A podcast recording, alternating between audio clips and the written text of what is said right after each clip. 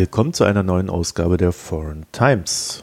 Heute haben wir Janka Oertel zu Gast. Janka Oertel ist Senior Fellow im Asia-Programm des German Marshall Funds und wir werden uns über Hongkong unterhalten und ein wenig über die deutsch-chinesischen Beziehungen beziehungsweise wie Deutschland mit China umgehen könnte und so einen kleinen Ausblick, was da eigentlich auch schief läuft. Wir haben leider nicht alle Themen unterbringen können, die ich mir da so vorgenommen hatte, weil es schlichtweg einfach auch zu viele sind. Das ist ja mal das Problem mit China. Aber ich denke, wir werden das an anderer Stelle dann noch fortführen, sodass sich dann über die Zeit vielleicht ein etwas umfassenderes Bild ergibt. Und heute ist dazu der kleine Einstieg. Ansonsten bedanke ich mich wie immer, dass ihr zuhört und auch für die Spenden, die da regelmäßig reinkommen. Wir sind ja leider immer noch im Status hier, in dem wir nicht so viel machen können, wie wir wollen. Umso mehr freut mich das. Ansonsten bleibt mir nur noch auf die Internetseite zu verweisen, www.foreigntimes.de. Dort könnt ihr dann auch kommentieren oder gerne auch ähm, in den Podcatchern eurer Wahl eine kleine Bewertung hinterlassen und diese Folge oder auch die anderen Folgen gerne natürlich in den sozialen Netzwerken verbreiten. Mein Name ist Marco Herak. Viel Spaß beim Hören der Folge. Janka Oertel, willkommen zu Foreign Times. Hallo. Hallo. Wir haben uns ja schon mal unterhalten, Janka, und ich habe in Erinnerung, dass du, als wir uns das letzte Mal unterhalten haben, äh, so gegen Ende dann irgendwann hast gesagt hast, eigentlich zähle ich ja zu den Optimisten, was China betrifft. Aber, da kam ein großes Aber und wie sich das Ganze so gewandelt hat. Und ähm, vielleicht können wir das am Ende äh, der Folge dann auch nochmal aufgreifen. Ob ich weiterhin zu den Optimisten mich zählen würde oder nicht mehr. Ja, äh, ich würde sagen, wir fangen mal mit Hongkong an. Das ist ja auch ein recht aktuelles Thema mit einer ziemlich großen Eigendynamik. Und ja, vielleicht kannst du kurz sagen, was, was ist denn da los in Hongkong, beziehungsweise warum protestieren denn die Menschen gegen, naja, die Regierung in Hongkong und aber auch die Regierung in China, oder? Ja, das, Hongkong ist ein wahnsinnig spannender Fall. Was wir da jetzt beobachten können, sind seit 16 Wochen ohne Unterlass Proteste auf der Straße, teilweise mit einem Ausmaß, das gigantisch ist. Und ich glaube auch, das ist wichtig, sich das ab und zu mal in den Kopf zu rufen. Ähm, wir haben teilweise bis zu 25 Prozent der Hongkonger Bevölkerung gleichzeitig auf der Straße gehabt. Es sind mehrere Millionen Menschen in einem ziemlich dicht gedrängten Raum, die dort gleichzeitig protestieren. Das ist ganz wichtig, weil das, was da passiert, natürlich jetzt gerade momentan einerseits etwas ist, was wirklich faktisch auf der Straße stattfindet, wo Demonstrationen, Proteste mal gewaltsam, mal friedlich vonstatten gehen. Aber was parallel auch dazu stattfindet, ist eben so eine Art ja, Kampf um das Narrativ.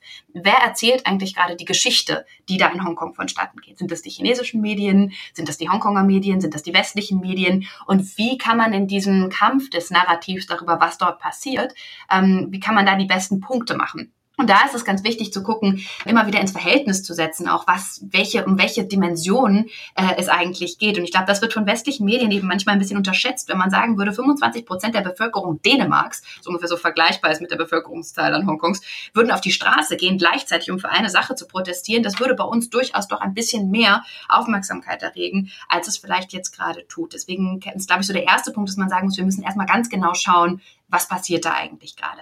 Die Menschen, die dort auf der Straße sind, die haben einen konkreten Anlass gehabt zu diesem Mal. Es gibt ja meistens einen konkreten Anlass, warum es dann losgeht. Aber es gibt natürlich eine ganze Breite an Forderungen, die dort dahinter steht. Und dieser eine konkrete Anlass war das Auslieferungsgesetz, ähm, das vor, das inzwischen zurückgenommen wurde. Der, der, der Antrag wurde inzwischen zurückgenommen. Aber es ging darum, dass das Rechtssystem Hongkongs, das ein besonderes Alleinstellungsmerkmal ist im chinesischen Staat, ähm, dass das untergraben werden sollte durch eine, eine mögliche Auslieferung von Straftätern direkt an die Volksrepublik, die dann eben in dem, ja, in dem nicht rechtsstaatlichen System ähm, Chinas vor nicht unabhängige Gerichte gestellt werden können. Ja, also das ist sozusagen die, wenn du jetzt sagen willst, sozusagen, das ist der, das ist der Auslöser des Ganzen gewesen vor, äh, vor vier Monaten. Aber das, was wir da in Hongkong sehen, das ist ja nicht zum ersten Mal, dass dort protestiert wird. Wir hatten das in den 60er Jahren, wir hatten es in den 80er Jahren, Anfang der 2000er Jahre und dann 2014, ähm, dass, dass die, die äh, Regenschirmbewegung, das Umbrella Movement, wo es auch da schon um eine Wahlrechtsreform ging, um das Erhalten oder das Verbessern ähm, der Mitbestimmung im Stadtstaat Hongkong. In Hongkong sehen wir ja ein, ist ja das Konzept ein Land, zwei Systeme Systeme. Das ist das, was zugesichert wurde. Hongkong ist insofern ein spezieller Fall, als dass es natürlich auch irgendwie der Ausdruck des Scheiterns von ähm, westlicher Kolonialpolitik ist. Und natürlich sagen muss, es ist ja nicht so, dass Großbritannien dort, als sie 1997 ging, ein, äh, ein, ein wunderbares, äh, demokratisches, äh, stabiles System hinterlassen haben, sondern es war eben immer ähm, eine Stadt, die von Kapital und Kriminalität regiert wurde, mehr als von demokratischen Strukturen. Und das ist etwas, das sich natürlich jetzt massiv rächt. Die junge Bevölkerung in Hongkong wünscht sich aber ein größeres Maß an Mitbestimmung und vor allen Dingen den Erhalt ihrer Freiheiten, den sie momentan eben noch hat. Meinungsfreiheit ähm, zu einem großen Maß zugestanden wird, Versammlungsfreiheit und Mitbestimmung klingt ja für westliche Ohren jetzt erstmal so, als ob man das unterstützen sollte. Das ist ja ein bisschen schwierig in Hongkong, weil es ja eigentlich so ein bisschen abgekapselt von China ist, gleichzeitig aber auch das Tor zu China und es ist natürlich explizit China zugehörig. Mhm. Und äh, wenn die Leute dann dort gegen ihre Regierung demonstrieren, weil sie ja diese Zusage hatten für zumindest 50 Jahre, glaube ich, war es. Ne? Das hat ja so eine zeitliche Einschränkung. Und dann wird das nach China rein assimiliert. Ist das dann jetzt schon eigentlich der Kampf um die Freiheit, die darüber hinaus bestehen soll? Und ist das dann nicht explizit auch ein, naja, ein Demonstrieren gegen China? Es ist auf jeden Fall ein Kampf darum, das zu erhalten, was man hat, so lange wie man kann. 2047 ist eine interessante Deadline, die da gesetzt wurde, weil das natürlich was ist, wenn man sagen muss, wenn man in den Dimensionen der kommunistischen Partei denkt, dann ist das ja gar nicht mehr so lange hin.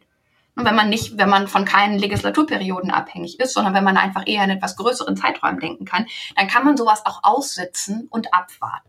Und das war so ein bisschen der Ansatz, dass man Stück für Stück die Möglichkeiten, die es in Hongkong gibt, so ein bisschen unterhöhlt, die Bedeutung Hongkongs für China auch runterfährt.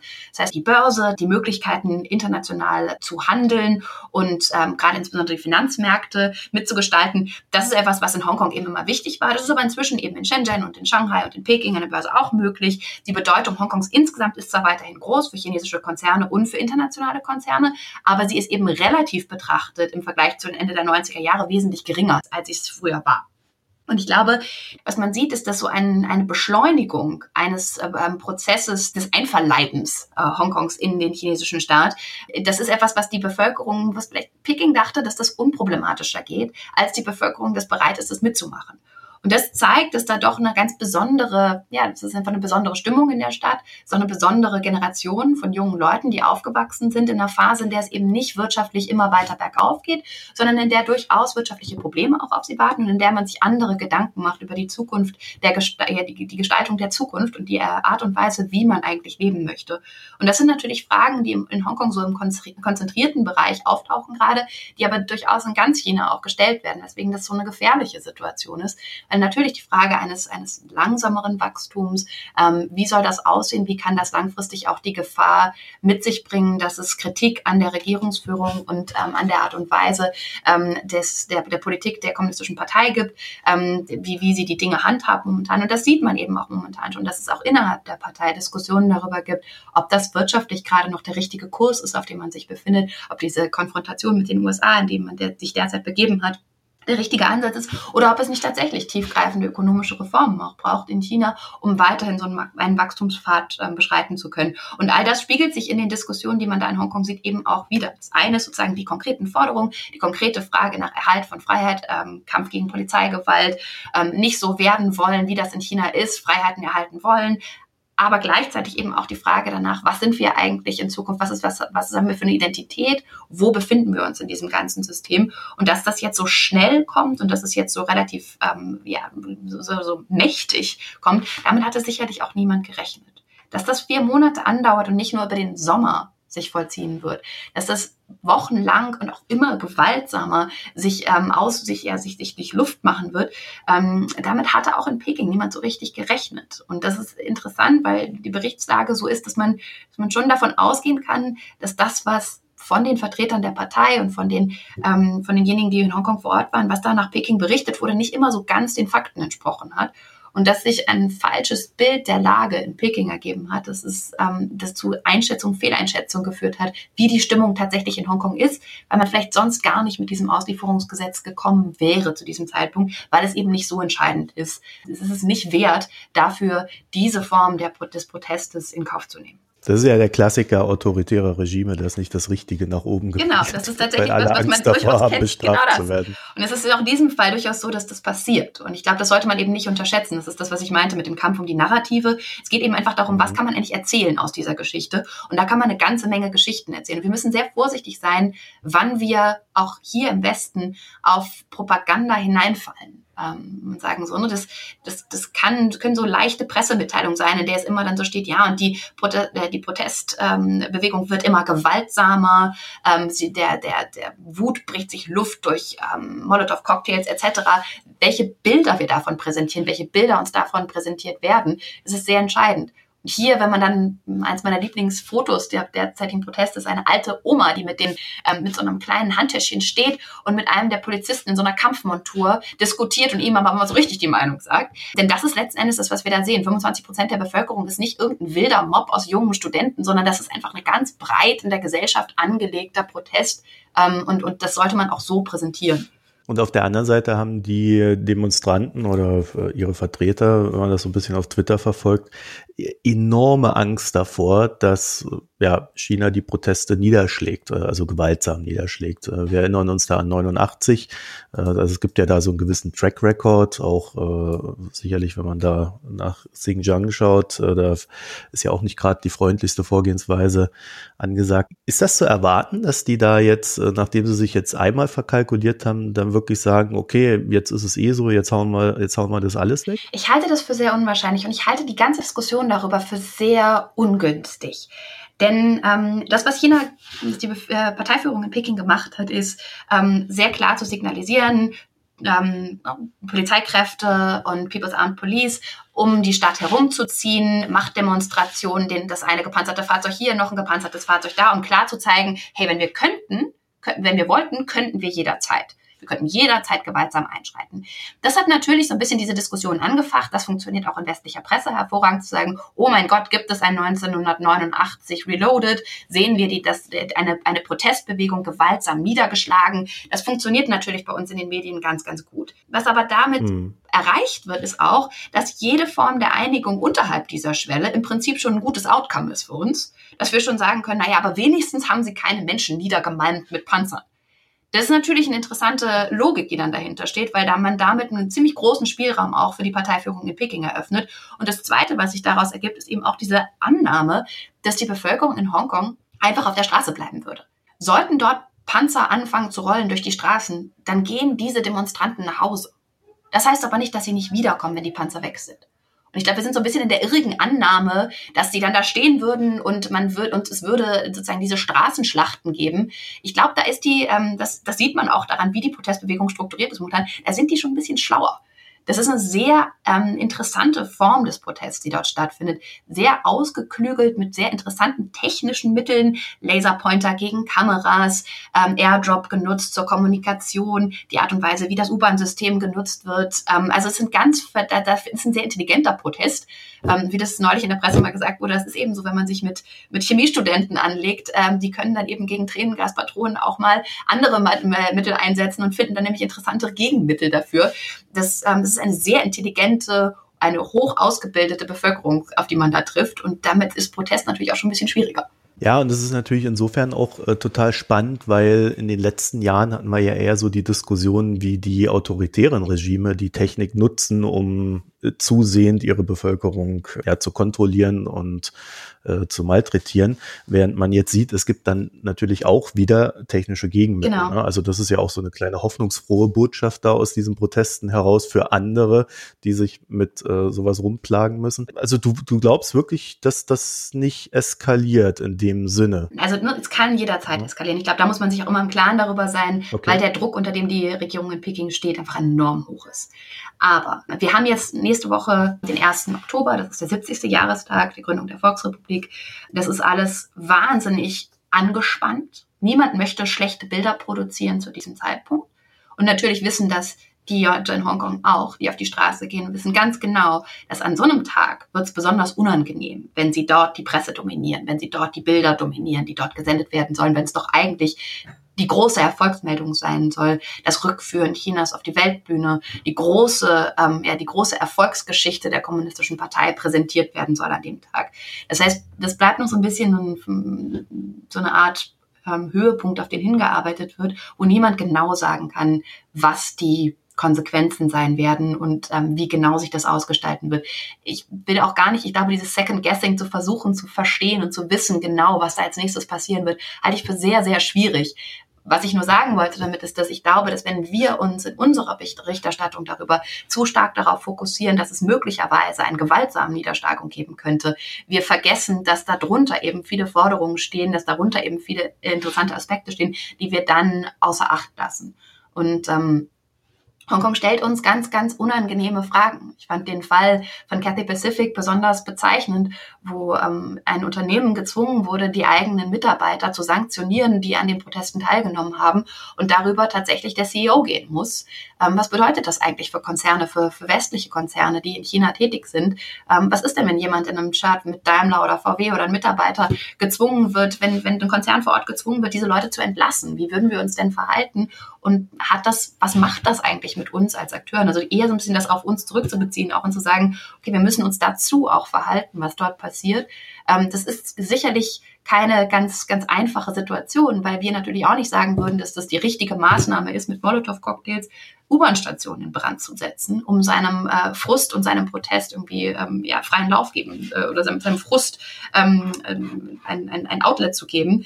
Ähm, das ist sicherlich nicht das, was wir hier sagen würden, ja, das ist genau die richtige Maßnahme und das muss man 100% unterstützen. Aber was darunter liegt, die Forderungen, die darunter stehen, sind durchaus welche, die uns auch selber sehr äh, an die Nase fassen lassen und sagen, wie, wie halten wir es denn eigentlich mit der Freiheit und mit den Rechten und mit dem Rechtsstaat, wenn es ums Geschäft geht. Du hast ja vorhin schon so ein bisschen, äh, du hast es über die Medien formuliert äh, und ihre äh, Darstellung der Proteste, aber äh, es klang auch so ein bisschen so, als ob äh, auch die deutsche Politik in deinen Augen jetzt nicht so ganz ideal in ihrem Wording ist. Also ich erinnere mich, Merkel war ja vor kurzem da und hat dann quasi auch nur das gesagt, was man sagen darf. Also äh, wir möchten, dass das alles friedlich verläuft und so weiter und so fort. Ne? Ist das zu wenig? Es ist zumindest wenig. Natürlich ist es eine ganz komplizierte Situation, in der man sich befindet. Ähm, niemand will zu Separatismus aufrufen. Ähm, niemand möchte hier in Deutschland das gute Geschäft mit China vollständig gefährden. Ähm, allerdings ist es tatsächlich so, dass man in einer solchen Situation, ähm, in der die Proteste so stark eskalieren, in der man dann eine Reise macht, die so frei von oder so ja nahezu vollständig frei von großer Kritik ist. Ähm, das ist natürlich sehr, es sendet eine sehr klare Botschaft an Peking. Und das muss man sich einfach im Klaren darüber sein, dass es genau diese Botschaft schickt. Wenn man zu diesem Zeitpunkt nach Wuhan geht und über Innovation und Innovationspartnerschaften spricht, dann zeigt das, wo der Schwerpunkt liegt. Andererseits muss man sagen, dass parallel dazu ähm, zwei Mitglieder der Protestbewegung in Deutschland im letzten Jahr Asyl bekommen haben. Das ist das erste Mal, dass Hongkonger Asyl bekommen haben in Deutschland ähm, aufgrund von, von politischer Verfolgung. Ähm, gleichzeitig tritt Joshua Wong in Berlin auf und trifft den Außenminister. Das heißt, es ist ja auch keine ganz klare Botschaft, die da von Deutschland aus gesendet wird. Es ist sehr vielschichtig und hat, hat verschiedene Elemente. Ähm, es ist natürlich tatsächlich für alle Beteiligten schwierig, sich vollständig zu solidarisieren, weil ähm, die mögliche, ähm, der mögliche Backlash, der aus Peking erwartet wird, groß sein könnte.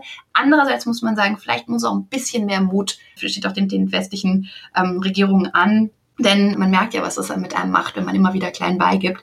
Ähm, das ist nicht unbedingt etwas, was die Beziehung zu Peking dann nachhaltig verbessert. Ja, ich finde, man sieht gerade an den USA jetzt, auch wenn sicherlich die Methoden der Regierung Trump ja, nicht unbedingt äh, die meiner Wahl wären.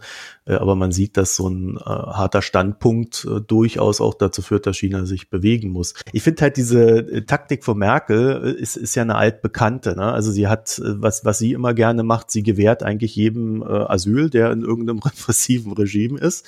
Also das funktioniert immer. Die sind dann alle in Berlin und können dann ihr Dasein fristen und dann auch Lobbying von außen machen. Aber so mit direkter Kritik hat sie sich eigentlich schon immer sehr gerne zurückgehalten. Ganz am Anfang war, da, war sie da mal aggressiver, hat dann wohl ihre Lektion gelernt, könnte man fast sagen und regelt das jetzt so indirekt. Man muss ja auch immer sich überlegen, was, was, was bringt. Es ist eben ein, eine sehr vielschichtige Taktik und man kann da schon sagen, dass Deutschland im Vergleich zu vielen anderen Staaten ähm, in Europa, aber auch weltweit durchaus in der Lage gewesen ist, in den letzten Jahren im Menschenrechtsbereich sehr viel stärkere Akzente zu setzen als die meisten. Ähm, und, und das auch sehr deutlich getan hat, insbesondere über Botschafter Klaus ähm, vor, vor den letzten Jahren, durchaus immer wieder in der Lage dazu gewesen ist, ähm, ja, Menschenrecht, die Situation von Menschenrechtsanwälten in China oder Einzelfälle ähm, äh, sehr, sehr klar anzusprechen, sich sehr stark einzusetzen für Liu Xiaobo, für Liu Xia, ähm, sehr klare Botschaften dort zu vermitteln. Also ich glaube, man kann jetzt den, den Vorwurf zu machen,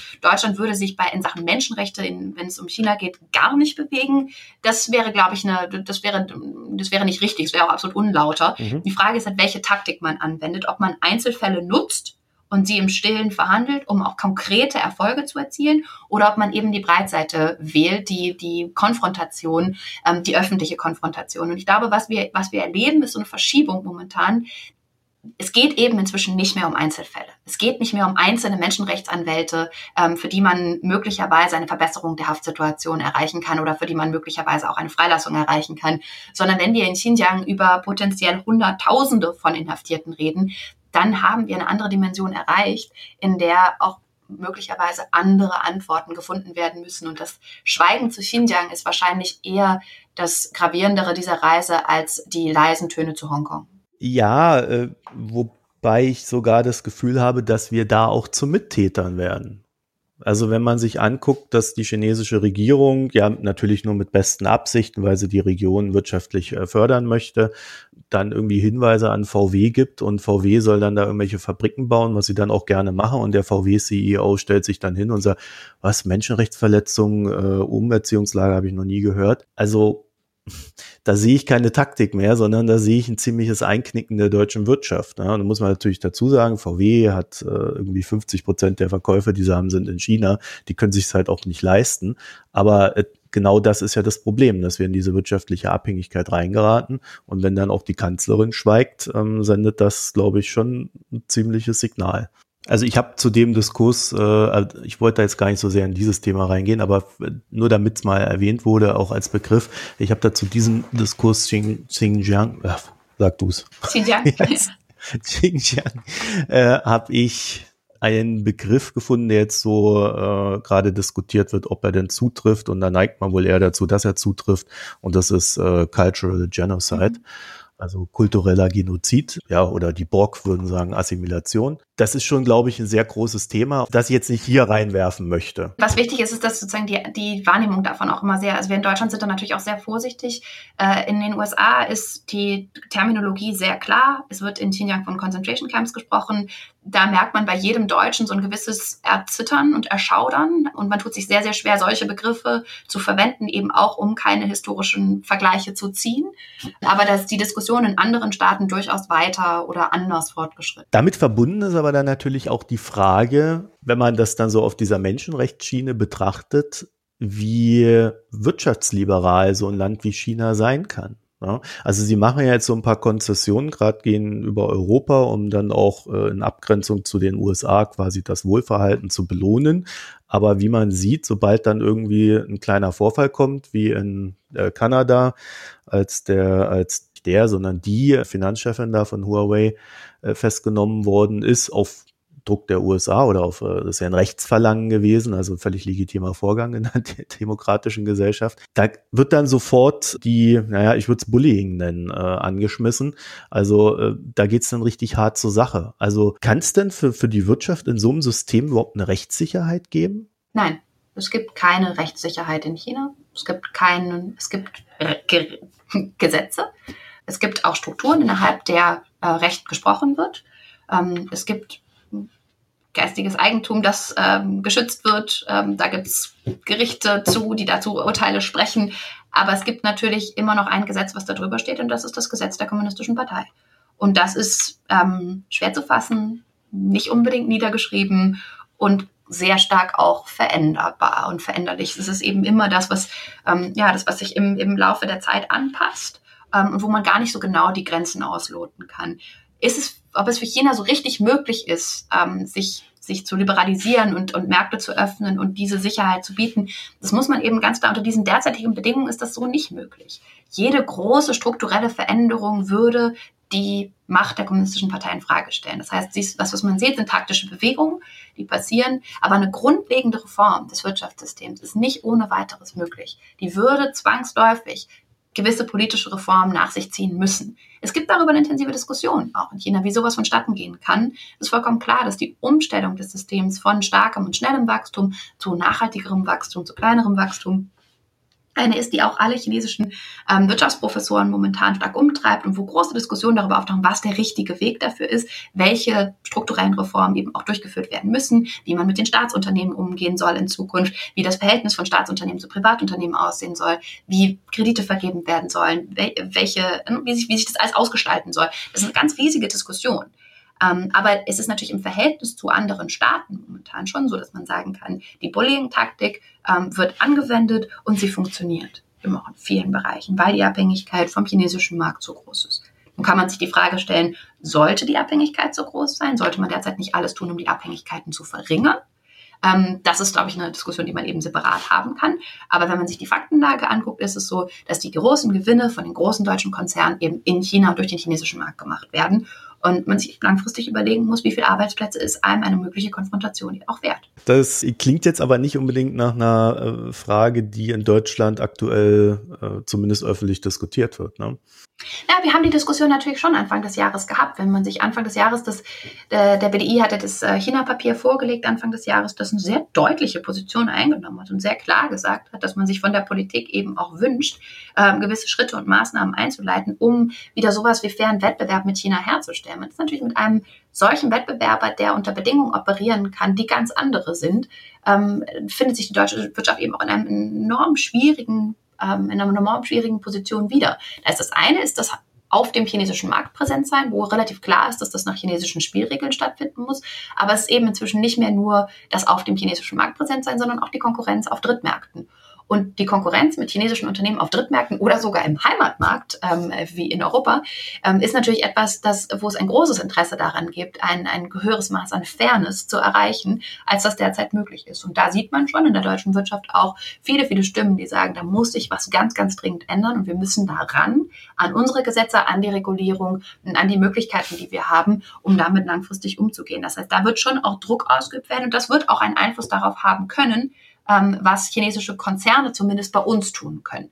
Denn während wir das System in China natürlich relativ schwer verändern können, können wir natürlich unsere eigenen Strukturen so anpassen, dass sie besser auf dieses, ähm, auf diesen Akteur ähm, abgestimmt sind. Denn man muss ganz klar sagen, in der Zeit, in der auch auf EU-Ebene die Gesetzesgrundlage geschaffen wurde für den freien Handel, ähm, so wie wir ihn derzeit vorfinden, da mit so einem Akteur wie China und es gibt ja keinen anderen so wie China. Deswegen finde ich diese Formulierung ein Akteur wie China etwas schwierig. Aber dieses, dieses Konstrukt war so nicht vorgesehen. Und darauf muss jetzt reagiert werden und daran müssen Gesetzgebung, muss die Gesetzgebung angepasst werden. Das ist auch etwas, was passiert in Brüssel bereits, wo sich sehr intensiv Gedanken darüber gemacht werden, im Wettbewerbsrecht etc., wo man Anpassungen vornehmen kann und muss, um zu einer, ja, wieder eine, zu einer Herstellung von so einem Level Playing Field führen zu können. Das ist jetzt aber, du bist jetzt aber nicht für die Industriepolitik 2.0, die der Herr Altmaier da. Das sind sehr unterschiedliche Ansätze, die da mit reinspielen. Da kommen natürlich dann unter so einem ja. Mantel kann man natürlich auch eine ganze Menge anderer Sachen noch verkaufen als möglicherweise gute mhm. Ideen. Mhm. aber grundsätzlich einfach zu überlegen, was ist das eigentlich, was macht das mit uns, wenn wir ein sehr offenes System haben, das auf ein sehr geschlossenes System trifft und das mit dem geschlossenen System handelt. Was macht das mit auf unserem Markt, auf Drittmärkten und in deren Markt?